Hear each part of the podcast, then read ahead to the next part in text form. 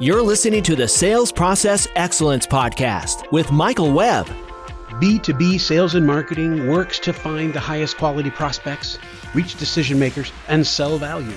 Operational excellence uses data and systems thinking to make changes that cause improvement and eliminate waste. My name is Michael Webb, and this is the Sales Process Excellence Podcast. In the next 30 to 40 minutes, we're going to destroy the myth that these two groups conflict and show you how to bring both strategies together to create more wealth for your company and your customers. Hello, this is Michael Webb, and I am excited today to introduce you to someone I've known for a number of years. His name is Cliff Ransom. Cliff holds a, a very unique position in the industry. I'll let him give you his background, but he has a this unique position between the investor relations and management community and the lean community. And what we're going to talk about today, I think, is going to be illuminating and, and quite interesting, especially for the senior executives in the audience. So, Cliff, welcome here. Thank you very much, Mike. It's fun to be here. Yes, yes, we're going to have some fun today. So, if you could give 30 seconds or a minute for the audience so they can kind of get the idea of where you've come from and you know where you've been and what you're doing now. I'm going to try to put 47 years into 60 seconds. Here we go. I've been in the investment business almost exclusively with institutional investors for 47 years. Almost 30 years ago i became deeply involved with danaher which became my prototype investment and my prototype corporate mentality I have a very unusual, I can't say unique, but unusual business model in that I have three legs on my stool. One is 47 years of connection, support for learning from institutional investors, portfolio managers, analysts at some of the biggest and best firms in the world, quite frankly. The second leg is that I have very consciously built a deep presence in the lean community that includes practitioners, the authors, the consultants, the gurus like yourself who have very specialized knowledge of lean applications. And then, perhaps most importantly, I've worked with several generations of C suite corporate leaders, and they understand what it is that I do and make sure that I get the access that I need to learn. Because I learn by going to the Gemba, going to the place where the real work is done. And we can uh, elaborate on that later if you'd like. But that's in essence what I'm doing today. For the last 15 years, I've run Ransom Research Inc., which works with a deliberately constrained group of senior investors because they're the guys who can afford me. And they want me to exercise those three legs of that stool. And I think it, in a nutshell, that's about as close as I can get. okay, super. So, so obviously, you're on a first name basis with senior executives at the Shingo Institute, at the Lean Enterprise Institute, and a number of corporations. And we can go in either direction. You lead me. Tell me about why that why you think the senior executives don't quite realize the power of lean. Because I agree with you, but it's hard to describe. You know, everything you ever say in this business, you're changing constantly. There's a there's a, a webinar up on the LEI site that I've been trying to get them to take down for 15 years because I say, guys, I don't believe any of that stuff anymore because continuous improvement has to be applied to your intellectual thinking as well. In the 90s, I counted the number of kaizens. That's how simple minded I was. And that was yeah. way before I understood that what kaizens you did are really indicative. They pertain to how you think about lean. You can do 10,000 kaizens and have a minuscule benefit. They'll all benefit, but minusculely. Or you can do three things that have a profound change on your employees, your customers, your suppliers, yourself. I became quite adamant that this had to be a cultural transformation because, particularly as an investor, the last thing I want you to do is to start on this course of action, start inculcating these mindsets, and then give up on them because you'll only confuse your employees your suppliers, your shareholders, your regulators. It's the worst thing you can do is to start and then kill it. I was the chairman of the board of Shingo, so yeah. I love the Shingo model. Um, I used to get in trouble with the professional staff because they'd ask me to give speeches, you know, all around the country, all over the world. And I would say, I don't give a damn whether you ever apply for the Shingo Prize. I just want you to live by the Shingo model. And I think everybody should understand the model. Of course, then the staff would come to me and they'd say, uh, Cliff, uh, you know, we make our money by helping people apply for the prize. yeah. I would say, yeah, yeah, yeah. But it's like a friend of mine is ran into her on the street this morning and she said, we were one of the 12 finalists for the Deming Prize. And we got interviewed and we just missed it. And I said to her, good. And she looked at me with a stricken look. She works at a hospital. And I said, the Deming Prize is not what you want to do. What you want to do is to live up to the Deming philosophy. That's what you want. And she said, okay, okay, I get it, I get it, I get it. You know, I said, if you want me to come out and chat with your folks about why that's an important distinction, I'll be happy to do it. So to me, this is about helping companies learn to think more critically. All the people inside the company need to be enrolled in that effort. And most especially the senior people. They have to lead it by how they ask questions, how they respect the accomplishments and failures of the people who work for them. You know, you talk about inquiring minds. An inquiring mind, by definition, requires the willingness to listen to alternative theses, to, to gather data. Toyota says the data will speak to you, but you have to do it with an intention. I, I was working with LEI. They were doing a sort of one of these CEO seminars. By the way, nobody in the lean business has yet broken the uh, code on how to get CEOs to go to seminars. um, but I said, you know, John, to John Shook, who's been a dozen people who have been incredibly patient and generous and giving of their time and, and sensibilities to me, and Shook's one of them. I said, you know, John, this business about asking questions really comes hard to me. My line is humility does not come easily to me. The idea of asking questions rather than barking orders, I always succeeded in life from the military on up by, you know, they'd say, take the hill. I'd go take the hill. I might, you know, hire a bunch of North Korean mercenaries to do it, but I wouldn't tell them that till I had the flag up there. But I said, I just asking questions is hard. I said, but I'm really working at it. I'm really trying to do it. And he said, yes, he didn't quite say wax on, wax off, little grasshopper, but he said, yes, Cliff, I can tell you're working very hard at this, but you're also asking questions that still drive people to your preconceived conclusions It's like an axe right between the eyes. I do this all the time. Every time I mm-hmm. think that I've gotten to kindergarten, one of my sensei very politely slapped me right back down to kindergarten. And that was the first time I realized it. And it happens like, I don't know, monthly now. But that's good because that allows you to draw on everybody around you. You asked earlier, and I didn't answer, why don't CEOs get it? When I used to give speeches, I guess I still do, but I don't do it much. I had seven PowerPoint slides with like seven bullets on each slide of why people didn't do it. And the last slide was great big letters that said stupidity.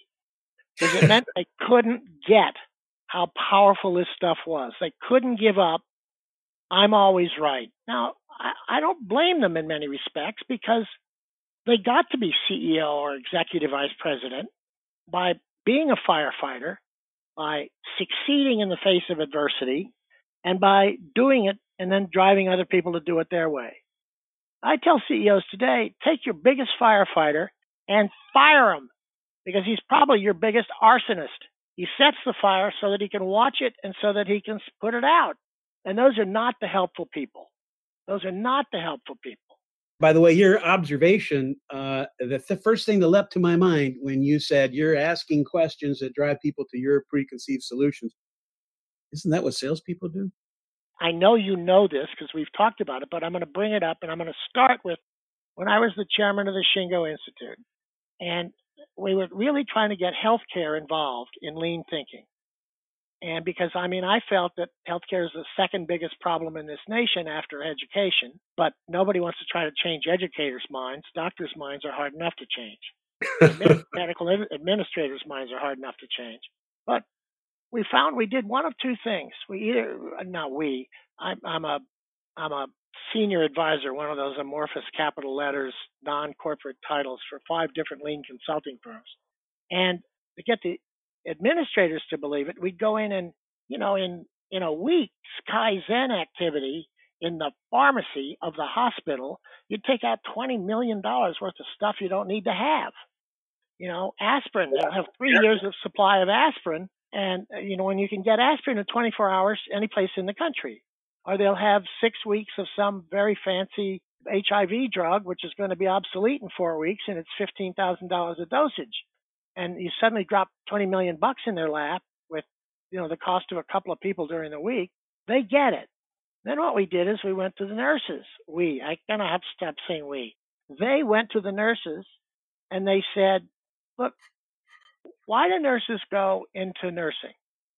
They don't go in for the reasons that doctors do to make a lot of money, to get social status, to become, you know, famous. They do it because they want to keep healthy people happy, uh, healthy, and make sick people well. They know that if they are not touching physically, if they don't have their hands on that patient, it's almost impossible to add value. You know, it has to be like two feet away. Every minute you teach them how to value stream map, and they suddenly say, wait a minute, I'm spending 80% of my time chasing pillows, asking for the maintenance guy to fix the valve on that oxygen line, sorting the bloody pill cups. That's not doing, that's not adding value. That's all derivative stuff. And when you go to a salesman and he says, Oh, I'm, this is my territory. I've been doing this for 30 years. I know yep. everybody. I play golf with them. And, and then yep. you get them to value stream map and they say, because they know that unless they're face to face with that customer, they ain't going to write a ticket. They're not going to have an order. Right. And you say, Do you know you spend 40% of your time driving around in your car?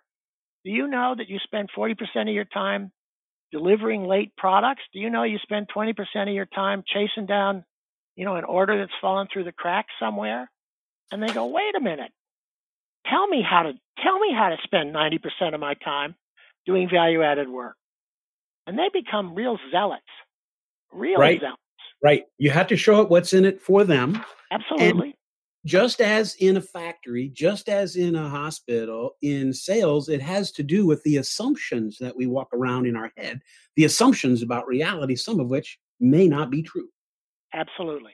And that's the hard part to break through. So yep. you as the lean practitioner, like the back to the quote of what John Shook said, you have to ask the questions that are based on the context that the other person has presented because you're trying to stimulate their insight about how to get better. And there's no better place to apply the five whys. Now, Well, why yeah. do you do that? Why do you do that? Why do you do that? Why?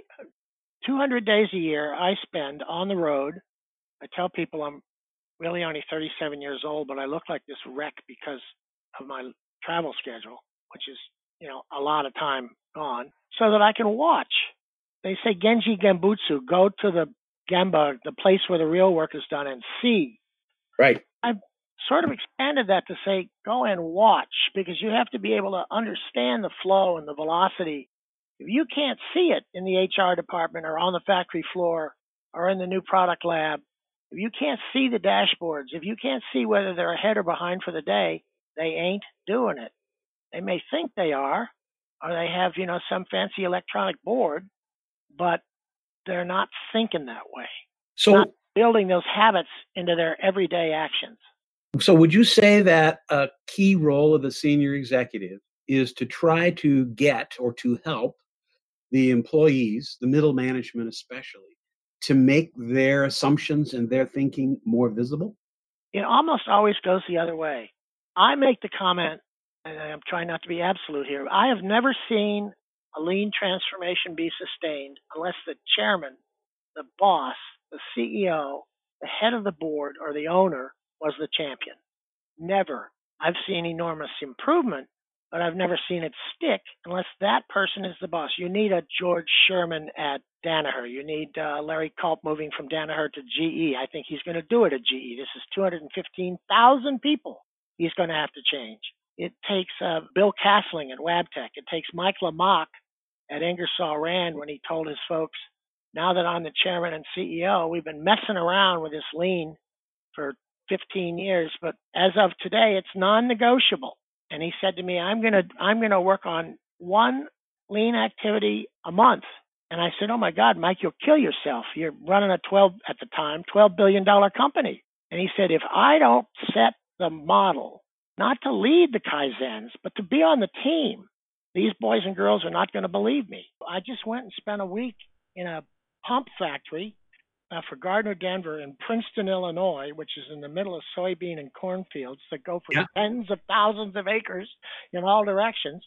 Yeah. I kept saying, "Don't these guys know we're at war with with uh, China? Who are they going to sell all this shit to?" You know. Anyway, um, uh, they had a uh, let me think what they called it, uh, inquiry to uh, order. They had to configure these products.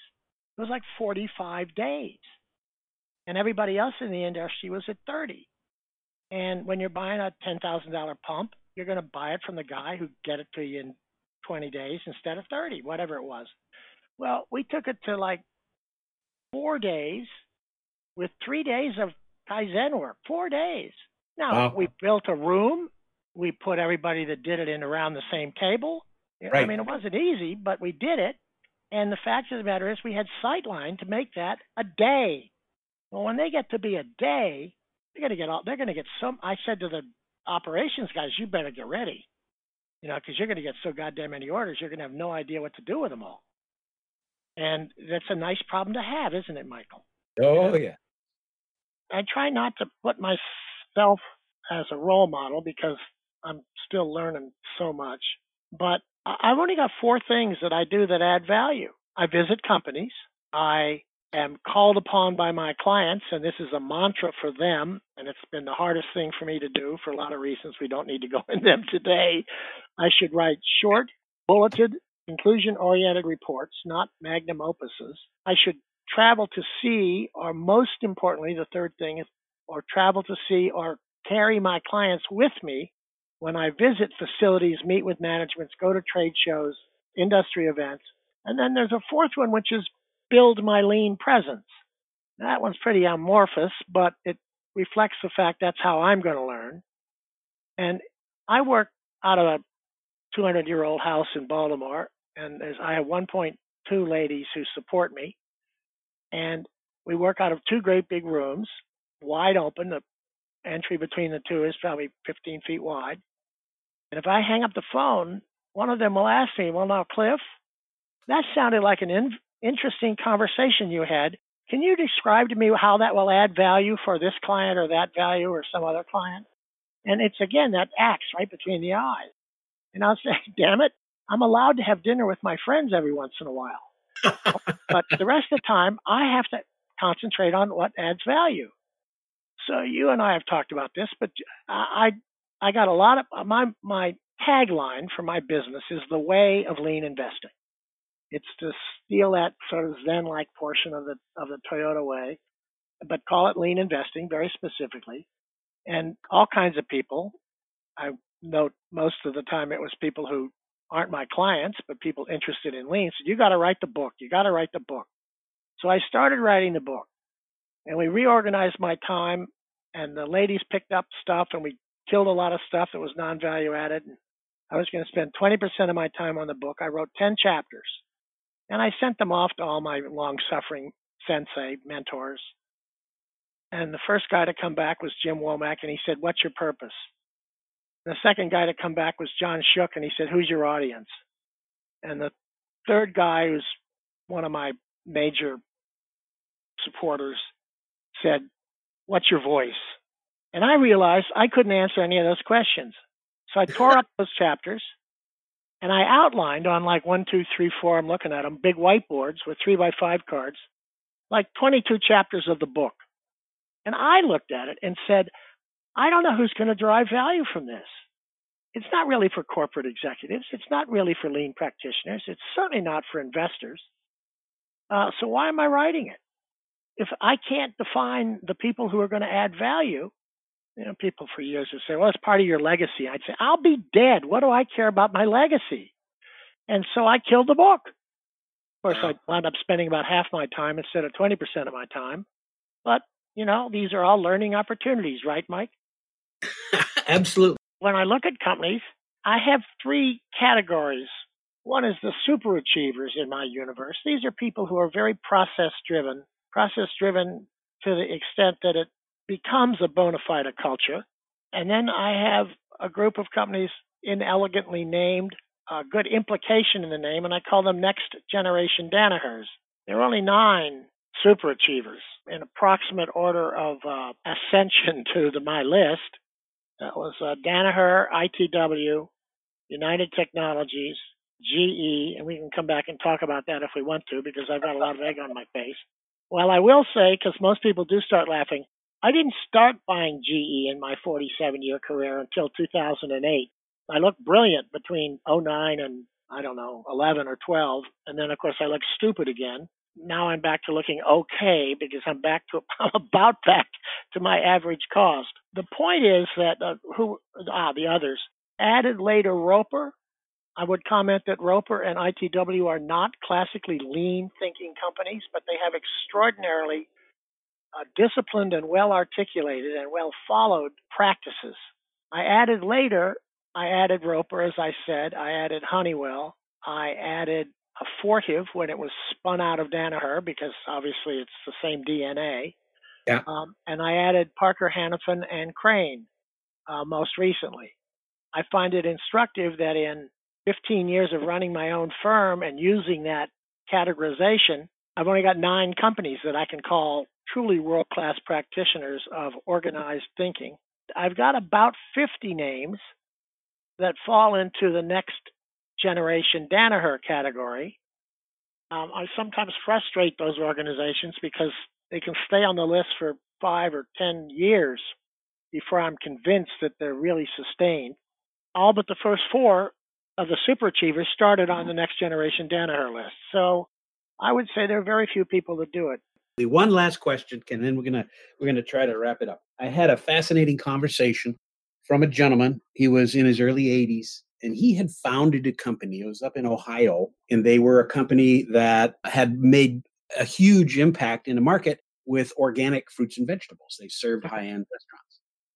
And he made a comment. He said, "I'm. Uh, we need a, a sales process because our eight salespeople, you know, it's just not working the way it needs to, and I'm getting old."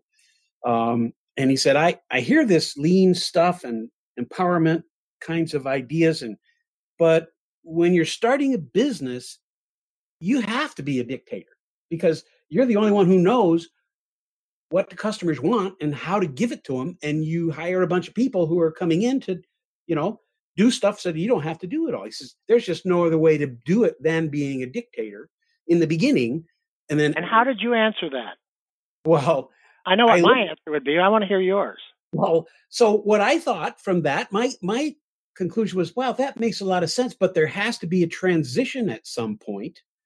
There has to be a transition at some point where you are engaging people for their ability to think and not just as pairs of hands to go do your bidding. So sometimes, like in a corporate turnaround situation, this is what I thought, and I'd be real interested in, in your thoughts. Corporate turnaround, sometimes managements must make dictatorial decisions, you know, just because they have to. It's an emergency, like in combat or something. But most of the time, they shouldn't rely on that. Most of the time, we need to be developing the people in order for these emergencies not to happen.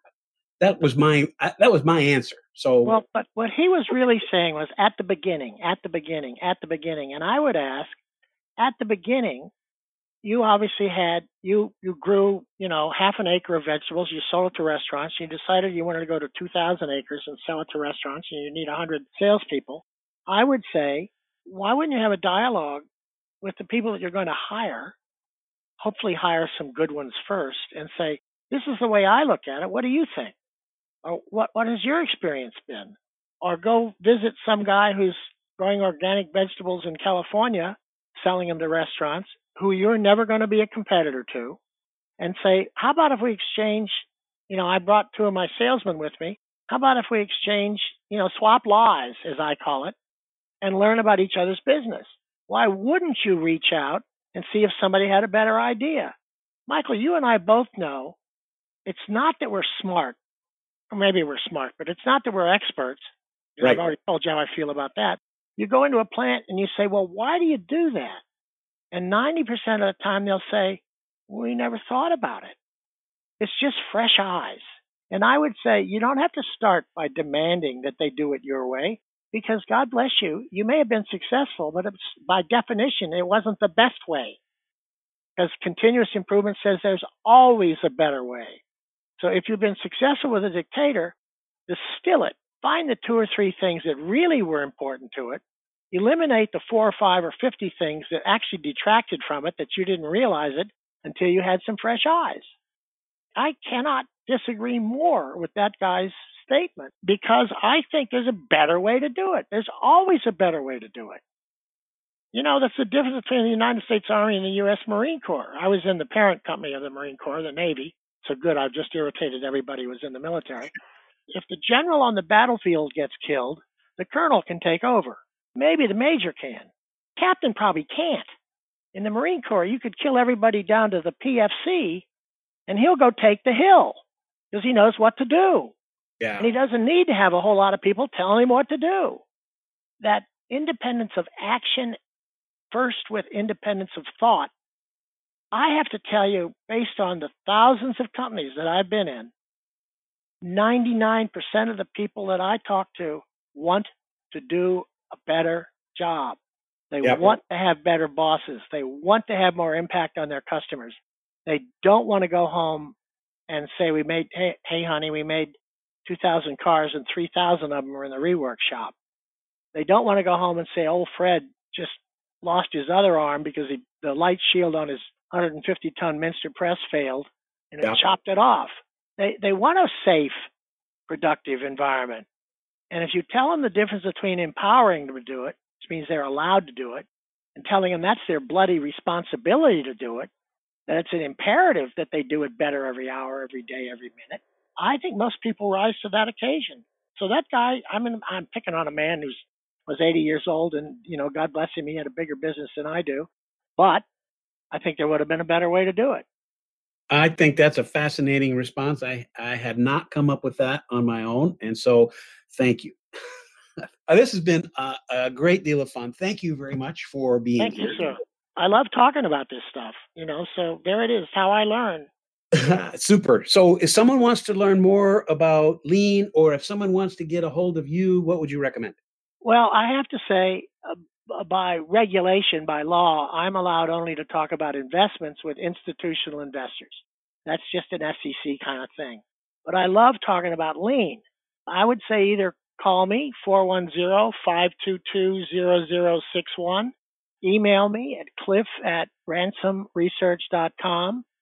You can Google me, but if you Google me, Google Cliff Ransom Lean, because otherwise you're going to get all the references to my son who has the same name but a different number and he looks like a brilliant renaissance man.